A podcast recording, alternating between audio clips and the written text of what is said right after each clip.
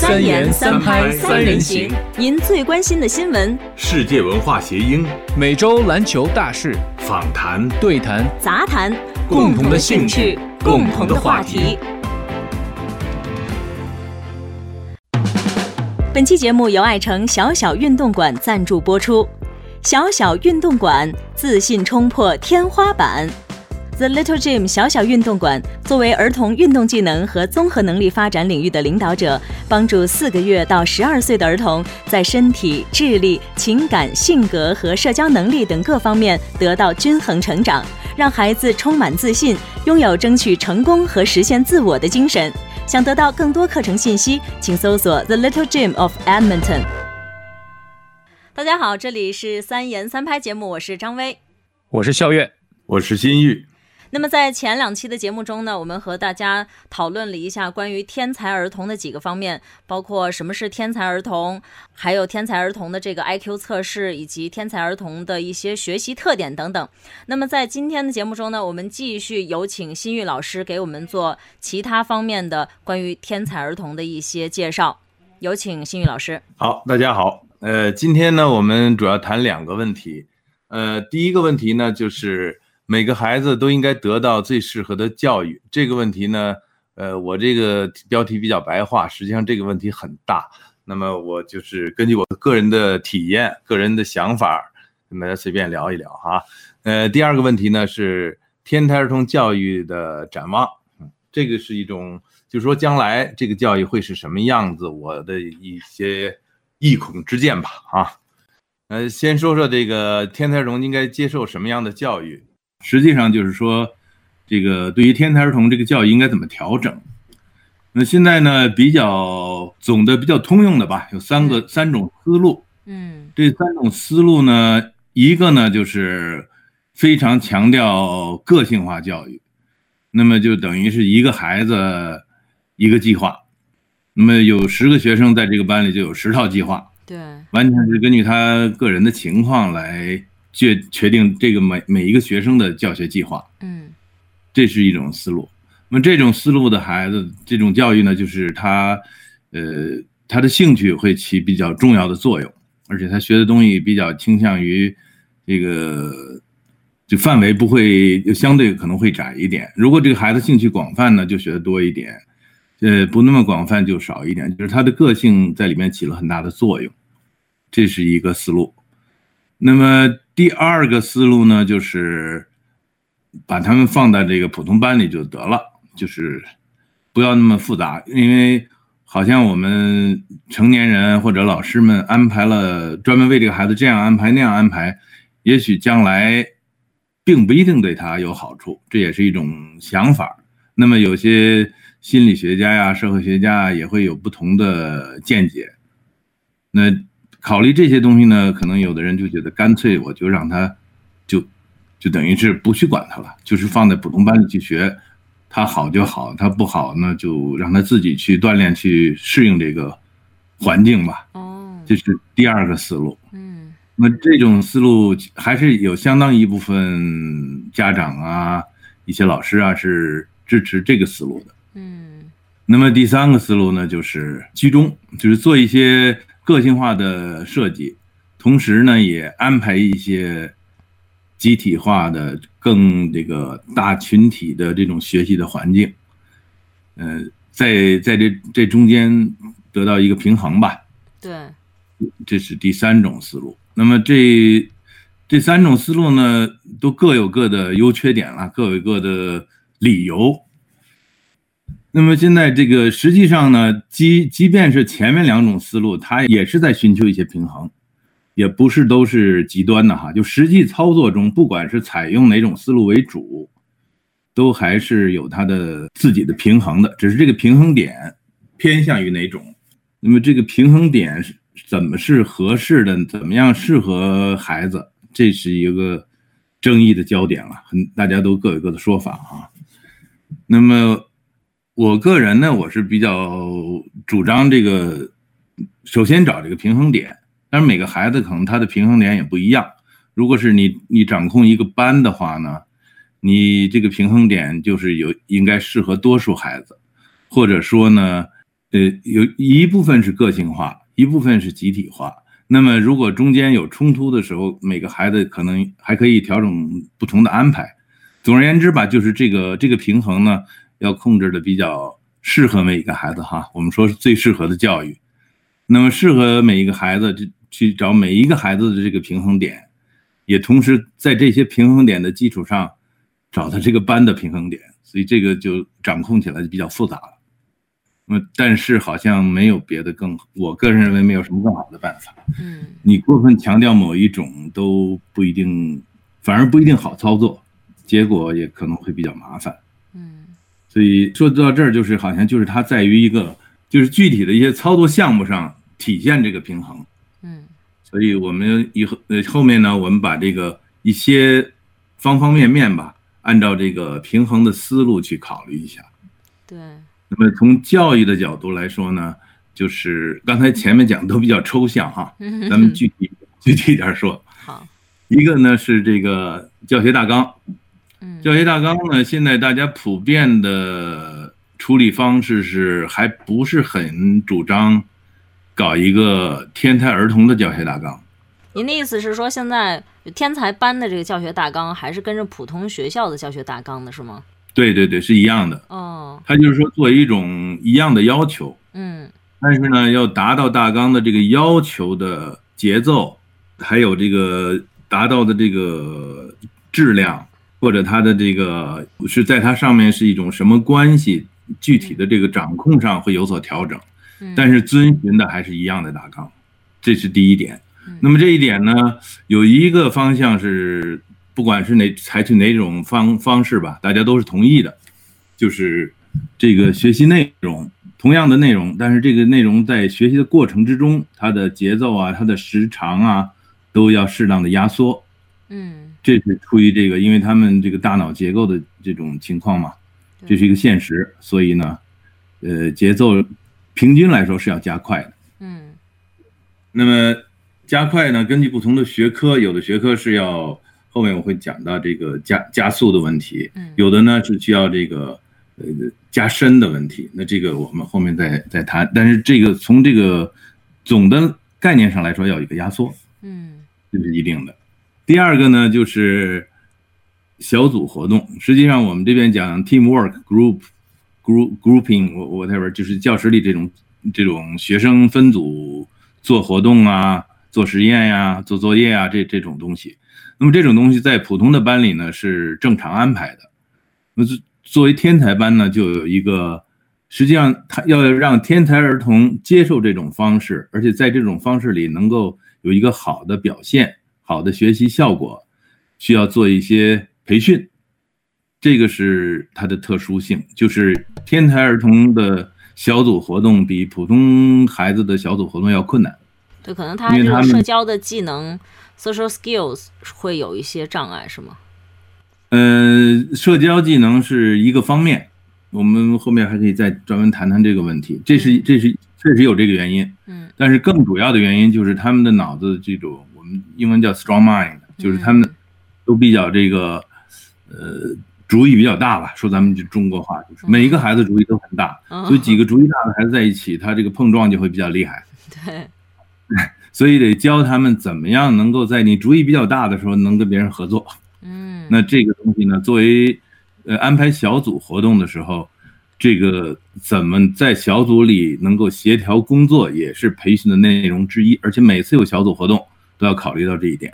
对，呃，当然还要着意的去培养他们参与小组活动，能够正常的去做事情的这种能力。嗯这个是要在教育者的脑子里要有一个，有总要有一个空间，有个有个位置要考虑的。嗯嗯这是第二个特征。嗯那么第三个呢，就是这个我们现在的现代的教育哈，比较强调，呃，always give them choices，就是经常给他们一些选项，可选项会考虑多一些，不是传统教育的那种，就是这个你必须做这个，必须这这么长时间，必须做这么多。现在已经比较有一定的灵活性。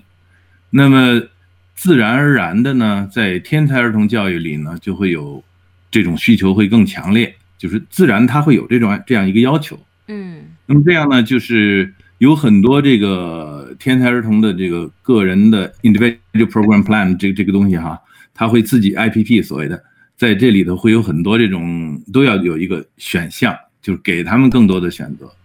嗯，实际上这个东西也是有一个有一个平衡的问题。如果过分强调哈，这个就是我从我的经历的一些事情来看呢，如果有过几年这种。总是给他们很多选项的情况下，他就会养成一种习惯，这个习惯对他们将来的学习是不利的。就是说，你给他一个什么作业，他总要总需要跟他谈判的，那么他们又是很善于谈判的，而且很拧的，结果就是把很多时间花在这上，而且他这种完成任务的这种意识就会很很严重的弱化。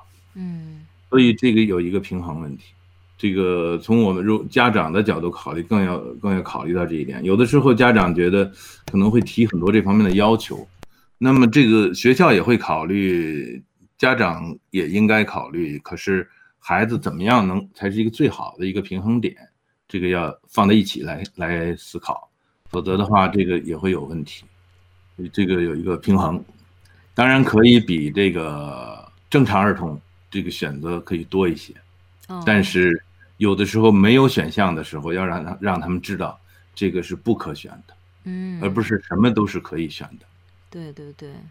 那么再一个问题就是作业的质量，那作为老师心里应该有数，就是你这个学生能走到哪儿，能做到什么程度。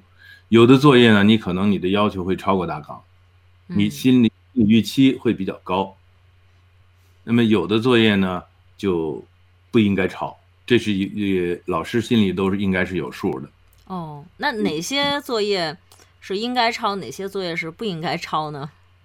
这个这个考虑应该很简单，一个呢是他喜欢，哦，他擅长，这两个都有的前提下，那你可以希望他你的期望值可以高一些，嗯，甚至于你可以高很多，因为他有有的时候他是很愿意去做的，他会很下功夫去做的。嗯，那你比如说这个呃数学的题跨几个年级，科学的题跨几个年级，嗯，还有的学生他比较对这个时事啊、政治感兴趣的，他对各各国的政政要啊，还有他们的表现啊倒背如流。哦，那这个时候如果是一个一个一个 social studies 的一个作业，你就你就可以指望他写的更更好、更全一些。对，可能会研究的更深入啊。对对，他会做的很相对来说很成熟的。嗯嗯，所以这个这这个地方是应该有一个有一个很很大的一个一个弹性空间，要要有所考虑。嗯嗯嗯，还有一点就是这个这这下面要谈到的这个问题呢，就是争议也比较多，就是呃，英是英文叫这个 enrichment，还是是是这个。所以，我们中文中文我到现在也还是没的是加深还是叫加厚啊？不管怎么说，就是 同在同年级的水平上增加这些问题的难度和这个深度。嗯，这样呢，这个就是这个作业练习或者他学习的东西会很宽，但是没有走到更高的年级去。另外一种呢，就是这个就 advanced，嗯，那么这个呢，就是给他往前走了。对，就学的时候他一点了，是吧？对，就是他的低年级会学的相对高一些年级的东西。嗯，嗯，这两个东西这个怎么把握，这个争议会比较大，非常大的争议。哦。那么有的人，有的我我听到很多的这个老师也罢，家长也罢，都会提到，我不希望一个孩子，一个三年级的孩子做五年级的数学。哦，为什么？这个，呃，很多人当他说出这句话的时候，他已经认为你是你已经罪过了啊！你怎么会这么安排？实际上，这这是一种。我我认为这是一个误区哈，因为他这个所谓 IQ 值嘛，这个孩子三年级他就是他的脑子的认知能力，他就是五年级的认知能力，他为什么不能学呢？其实我还想问新宇老师一个问题，比如说有一个孩子，我们也不知道他，我们还没有去做测试啊，我不知道他到底是不是天才儿童，然后呢，我们就给他学了一些比较难的东西，但是他也都学会了，也都能够掌握，那这个是不是也能说明他？可能有这个天才儿童的潜力呢，还是至少这个方这个方面他应该是有这个能力的。哦因为他孩子实际上孩子他这个不同方面的这种成长的节奏是不一样的，有的方面可能成长快，有的方面成长慢。嗯那么在他快的方面呢，他就是比同龄人，因为同龄我们所我们脑子里所谓缺省啊，我不知道大家熟悉不熟悉这个词，就是英文可能更熟悉一些 default。我们认为这个有一个，实际上我们脑子里缺省的是一个平均值。嗯所以三年级的水平，我们想的是一个平均值，或者平均偏上偏下，总的来说是个平均值。嗯，可是这个平均值到每一个具体的孩子身上，他可能高可能低。对，他有一些擅长的，有一些不擅长的方面。对对，他又擅长又喜欢的，他就可能这方面就本身先天他可能这方面能力就强，对，加上后天他又一直用功学这个东西，嗯，所以他可能就会很厉害。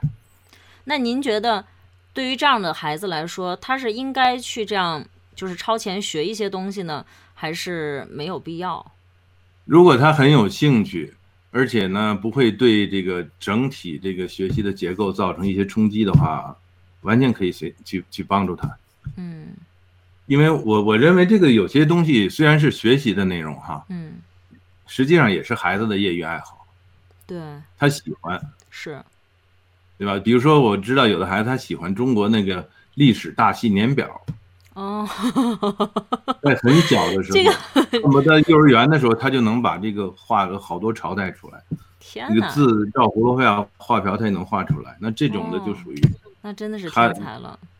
他喜欢，而非常喜欢，有时间就弄对，啊。有还有的孩子喜欢那个背各国的首都哈，哦，嗯，他自己愿意背，这没有人要求，他自己就喜欢。然后你问他各国的首都是什么，他都说的非常清楚嗯啊。这这是他喜他有兴趣嘛啊，这也也是一种专长嘛。将来可能地理会很很强。对，那么下面一个具体的事情，我们谈一谈，就是这个啊，实际上这跟这是有关系了，就是他的强项的加速学习，不管什么原因嘛，比如说兴趣，比如说他学习的历史，也，他对某一个方面呢就很强了，很强的话呢，呃，有条件他也可以继续，那么他想继续往前走，那从这个学校来说，从家里来说，可以继续给他创造条件，让他去做。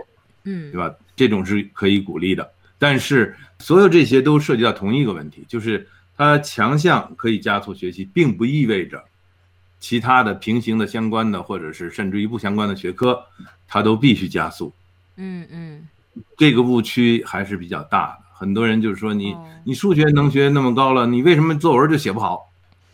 对。他那不是他强项，是吧？我还听过一个故事，就是说有一个人，这是亲身自己说出来的一个故事。他说他小时候测试呢是应该也是一百好几吧，就是已经被测成天才儿童了。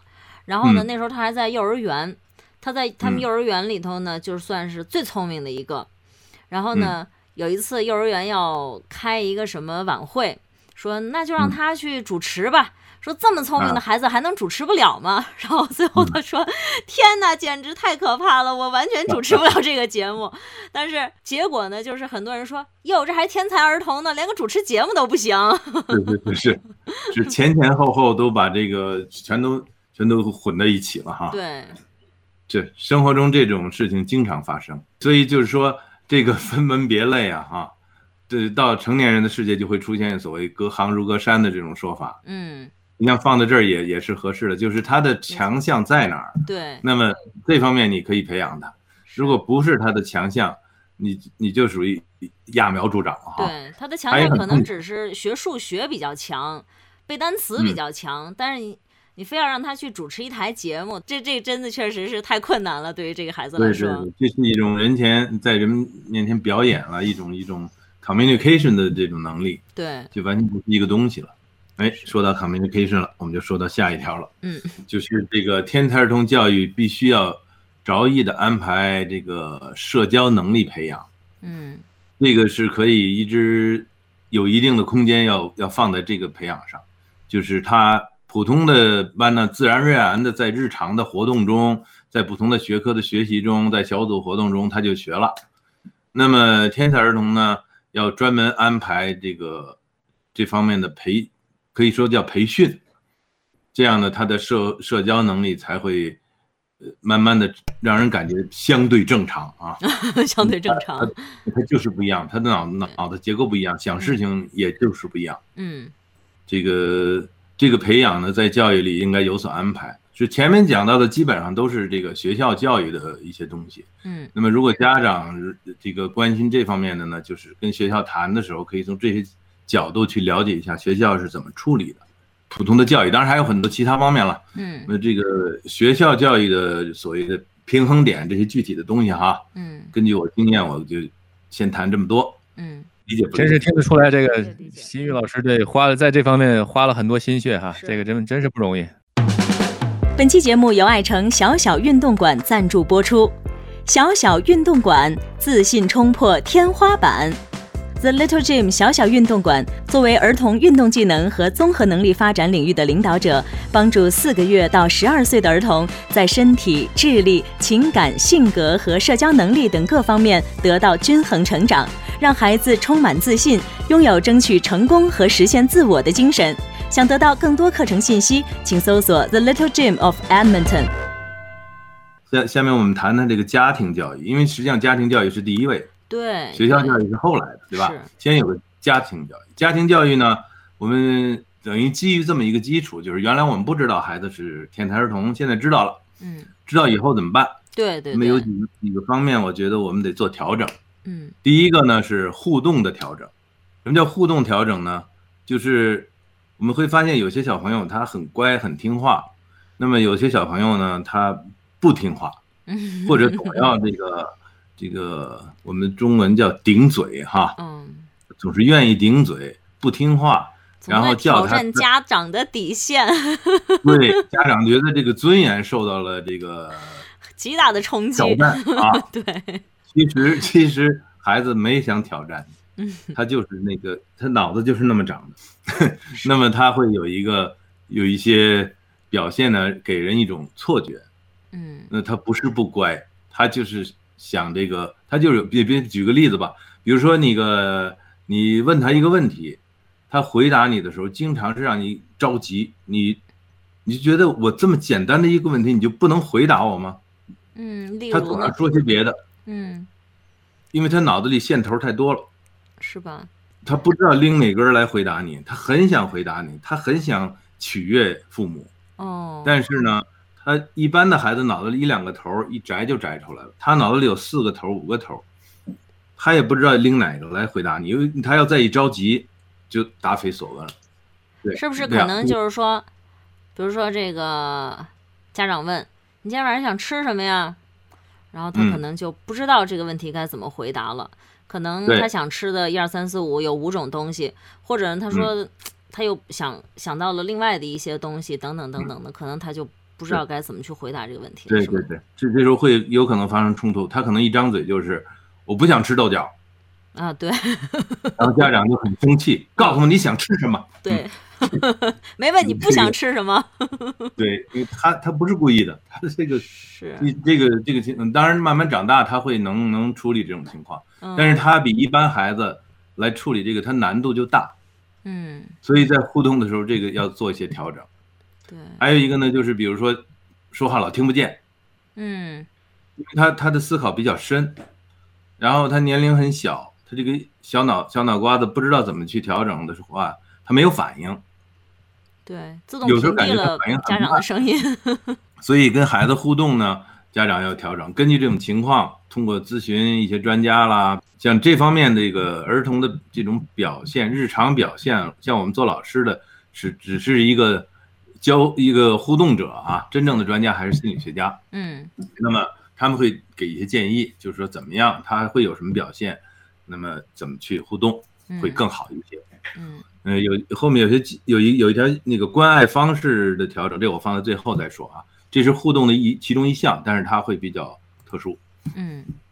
那么第二个，我们谈谈呢这个社交表现，他在社社会交往之中他的表现，我们对孩子有个评价，这个时候一定要小心。哦。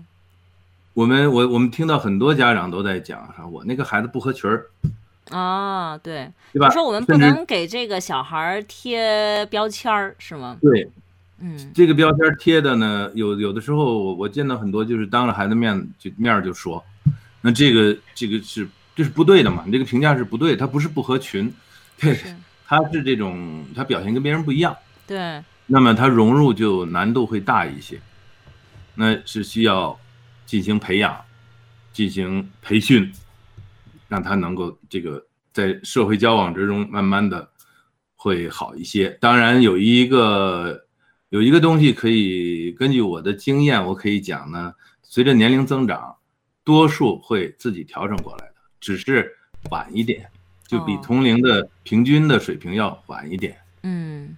长大了会多数是能调整好的，没有什么问题。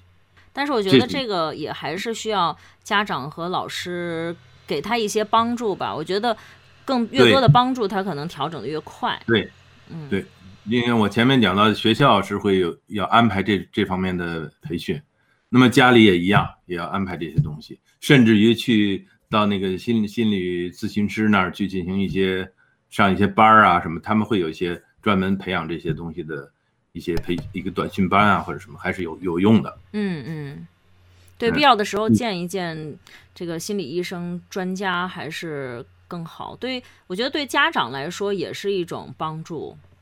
对对对，实际上是这是家长寻求帮助的一种标准的方式。嗯说到这一点呢，还有一个问题就是社交环境安排的调整，这个这个有点绕啊。就是我们给孩子安排，因为我这个孩子他不合群嘛，所以呢，我有夏令营就让他去，然后就扔到一大队里让他去去活动，然后尽量多锻炼他，这就坏了，因为他根本不知道怎么处理这种环境，那你就是把他扔进去，结果就可能造成这个夏令营这个孩子老是他自己。他他他融不进去，那这种这种安排呢，一定要是安排他可接受的程度，或者安排在一个你你确实认为他能取得进步的，而不是就强行安排进去。所以这个这个一定要呃呃很很聪明、很恰当的安排，而不是尽可能多的往里扔。有啊，有个社区有个足球队，赶紧扔进去让踢球去。哦，你放心，那个不踢球的就是你的孩子。他就不去，球到脚底他都不踢。嗯呃，很多天才儿童都是这样的。他这个很多书一个典型的案例，就是在一个冰球场上，这个孩子拿着冰球杆儿，他滑冰滑得很好，嗯但是呢，所有人都在抢这个这个 puck，抢这个冰球。他瞪脸看着那个表，在琢磨那个表闪的时候，几个数字之间是什么关系。天哪，所以这种天你把它扔到那儿，它没有什么用的。这个场上少了一个人，这个队太惨了。基基本上就属于这种情况，就是少了一个人。那那这所以这个这种环境安排一定要觉得啊，有益于他的这种社会交往能力的提高，或者说呢，这种培训对他是有效的，而不是盲目的放进去。对，至少要提前先问问他到底要不要去参加这个活动，得到他的同意之后再再给他报名，是吧？这这样就呃所所以这个误区就在这儿，因为很多家长就认为，反正这孩子不合群，你问他他也不想去，嗯不管他，给他安排啊，这哦这种这种事情很多。嗯然后这个我我我的就是有时候你跟孩子聊天，你会讲，他说几年以前参加一个什么活动，nightmare，他他有很不好的记忆，所以这种不能这么盲目的安排。还有呢，就是这个他学习的时候的一些表现，还有他的学习成绩的认可调整，这这这这个也有点绕啊。嗯，就是学习表现和成绩，我们对他这个表现和成绩的认可也要有所调整。就刚才我们实际上已经谈到了，就是说你这个数学那么好，你说句话还说不清楚，他嗯就是说不清楚。对对吧？所以呢，我们不能说哦，你这个写作或者是呃讲讲话这个你不用功不努力，所以你成绩不好。嗯，数学你喜欢，你当然学得好了。嗯这个这个评价是不公平的，是吧？对对对，这这种认可是不对的。也就是说，那他他的强项和弱项是不一样。对我们每个人都是嘛，有强项有弱项，是吧？对。不过我觉得，实际上呢嗯，这种这种误区很多，在我们生活成人世界也有的。对，比如说，我们经常会说，你搞电脑的，你连个呃 Windows 都设不好，是吧？这实际上搞电脑的，什么叫搞 IT？设计程序的、编程序的，呃做系统管理的、做数据管理的，还有这个这个编程的人员里不同层次、不同级别的都是不一样的，就相当于车间有很多复杂的工种，是它不一样，对吧？方向都很不一样。你一个搞 IT 的，你连这都不懂，这是我们我们经常听的话。那是那对孩子这种这种误解就会更多，所以他的学习表现和他的成绩，我们的认可要适合这个孩子。嗯，当然，所以就回过来说，你要了解他，是吧？你如果不了解他，你就认可，你也不知道怎么调整。对，所以父母来说，从父母给孩子，有时候你父母跟孩子说一句话，他很在意的。是那么你如果这些不了解，不做不做合适的一些互动的话，这个给孩子就是一种很不舒服的东西在传给他，是吧？嗯所以这是一个这个从家里来看学习成绩的问题。嗯，那么最后一点，我们还有很多了，我们再谈一点，就是这个关爱方式的调整。怎么什么叫关爱孩子？那么这个不同的孩子，他接受关爱的程度也不一样。父母的关爱是什么？比如说这个我们中国人讲究这个严父哈，嗯，严父慈慈母母，啊，那好，父亲呢整天就是你学习怎么样？嗯，整天板着脸，哎，而且呢，往往是无差别的哈，就跟前面讲的条一样，你这个数学八十五，语文九十五，你数学怎么回事儿？啊，孩子不擅不擅长数学嘛，是吧？是 他很努力了，他也就得个八十五。对，但是你你这种这种这个你的关爱应该是什么？父亲也应该关爱你要，如果你父亲想体现我们中国传统的父亲，你对他要有一个科学的学术的了解。对，对吧？你要你要知道这个从心理学上、生理学上，或者他这个这种这种天才作为一个天才儿童的他的这个哪个方面强，嗯，哪个方面弱，你要有数。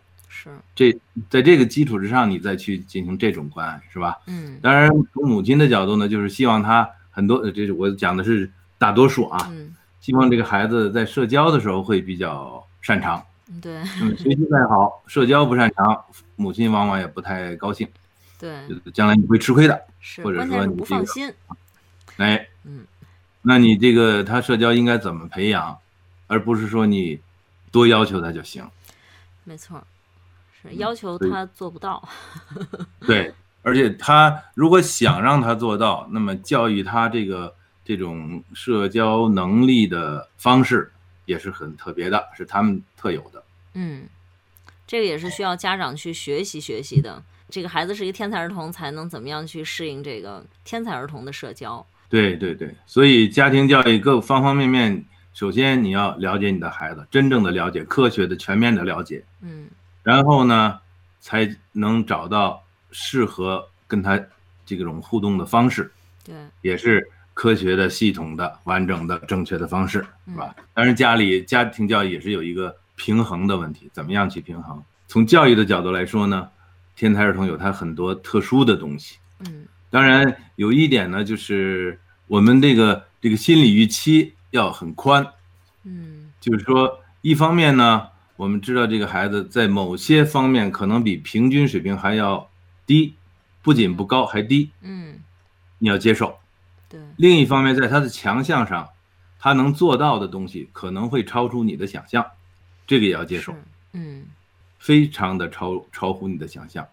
那么，我我可以负责任的说这句话，因为我看到过很多例子嗯，对，啊，非非常的超出很多很多的。嗯那么你你觉得一个一个十岁的孩子怎么能做这种事儿？不可能，这嗯这句话说出来就有问题。他可能，非常可能。对，他在这个强项上，他的发展是非常高的。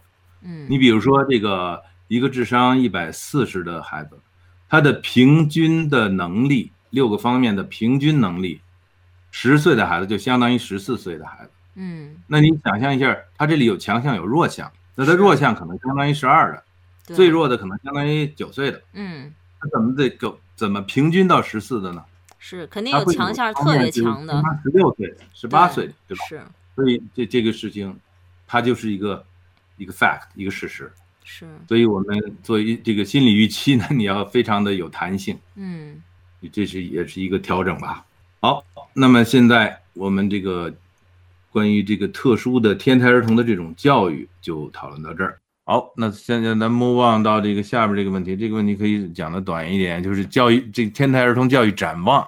将来呢，我们首先第一个展望呢，就是由于这个神经医学的发展、心理学的发展啊，从学科上的发展，那么对天才儿童的这种基本的心理生理的特征的这种描述会更清楚、更细化。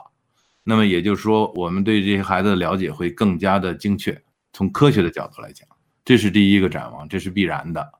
第二个呢，就是这个通过技术、新技术的应用，那么对这些天才儿童的教育的影响会非常大。那么它的组织形式、教育形式，哈，都都可能会有变化。你比如说，这个美国的这个天才儿童教育中心发展的很好，据说他们已经教育了七八千个学生了。Doctor Silverman，你看，一一个一个 lady 啊，他们搞了很长时间。那么将来如果如果他都改成上网课了，他可以对全世界的天才儿童进行教育，那这个是一个什么影响？我我们现在还不知道啊。那么再一个呢，由于这个现代教育教育理论本身的发展和结合其他结合医学科学技术的发展合在一起的话，那么天才儿童教育的这种效率。教育的效率会提高，那么从而这个孩这些孩子学习效率还会继续提高。那么他们会学成一种什么样子的状况？这个是可以有一些比较好的预期的。另外，由于这些东西的发展也提高了它的合理性，那么这些孩子被忽略的、被错误的引导的安排的一些事情，可能就会越来越少，对吧？越来越合理，越来越好。那么。将来会是一种天才儿童教育，会是一种什么情况？那么这些天才儿童能走多远，能做什么？这个是可以可以预期多一点啊。那么如果将来这些呃其他的东西，软件硬件都很发展发展的很好的话，这个教育会是一种什么结果？会不会有更多这样的孩子？甚至于说，多数这种儿童都给都教育到他应该走的地方。应该能达到的地方，这是可以预期的哈。还有一个问题就是，天才儿童教育到底会是一个什么结构？现在各个地方、各省啊，美国的各个州啊，这个这种结构都是不一样的。那么将来会是什么样子？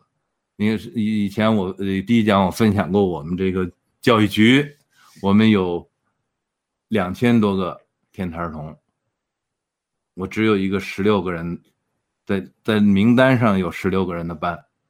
在教室里只有十二个孩子，那这个这个这个将来会是一种什么什么 picture，是一种什么状况？这是我们眼前可能能看到一些变化的东西，相应的法律呀，这个一些社会学的东西可能都会跟上来，那么将来都会有很大的影响。另外一个就是这些孩子，呃，一方面在社会科学、在人文科学会有一些作为，那么。在技术上，科学技术上，他们会做出一些什么？他们会走多远？跟这个人工智能技术啊，跟一些新新的这种新兴的这种边缘学科的这种互动，那么这些孩子能做出什么来？都是很作为我个人，我是很兴奋的啊，我是很愿意展望这些东西的。那么当然，作为作为一些作为这种天才儿童的家长们，所以你要好好想一想，你不知道你的孩子能走多远。千万不要低估了他们。感觉这个新宇老师的就是开启他们这些啊未来天赋的这个钥匙哈。对，启蒙老师了等于是。谈不上，只能说是他们给了我一个机会，能做一件很有意思的事情啊，我自己很感兴趣的事情。如果没有这些孩子，也就没这个机会。对，能能听出来，能您对这个这方面特别有有这个 passion，有这个激情哈，你特别愿意去去琢磨怎么把这些事情做好。这真的挺不容易，非常。我在这边公立学校教了也有快十年了吧，教过不同的，从这个最早最早当然是教私立学校，在那个 Ontario 教的叫相当于十三年级，就 OAC，那么那个是等于是高中和大学之间的那么一个一个年级，嗯，后后来也教过 college，然后教高中，教过初中，现在教这个不同的年级，嗯，那么。教过各种各样的这个叫各种不同的 setting 吧，那现在这个是我最感兴趣的。我觉得有新宇老师带领着这一些呃小天才们，我相信这些小天才们未来的路道路也会走得非常的顺畅和笔直。啊，希望这样，希望这样。谢谢，谢谢。好，那么这个关于天才儿童的这个杂谈，我们就到此结束了。嗯，谢谢大家收听。那么也希望大家能够继续关注我们的节目。呃，如果大家有任何的问题呢，都可以给我们留言，在我们之后的节目中呢，也会针对您的问题做出回复。如果大家呢有什么感兴趣的话题，想跟我们一起聊一聊，欢迎给我们做出反馈啊，在我们的 YouTube 或者是 Facebook 下方留言。啊，或者是如果你能能记得住，给我们发个 email 哈，我们的 email 地址是三言点三拍，全是拼音 at gmail.com，全是小写的。三言点三拍 at gmail.com。好，非常感谢大家收听收看我们的节目，我们下期节目再会。下期再会，再见。本期节目由爱城小小运动馆赞助播出，小小运动馆自信冲破天花板。The Little Gym 小小运动馆作为儿童运动技能和综合能力发展领域的领导者，帮助四个月到十二岁的儿童在身体、智力、情感、性格和社交能力等各方面得到均衡成长，让孩子充满自信，拥有争取成功和实现自我的精神。想得到更多课程信息，请搜索 The Little Gym of Edmonton。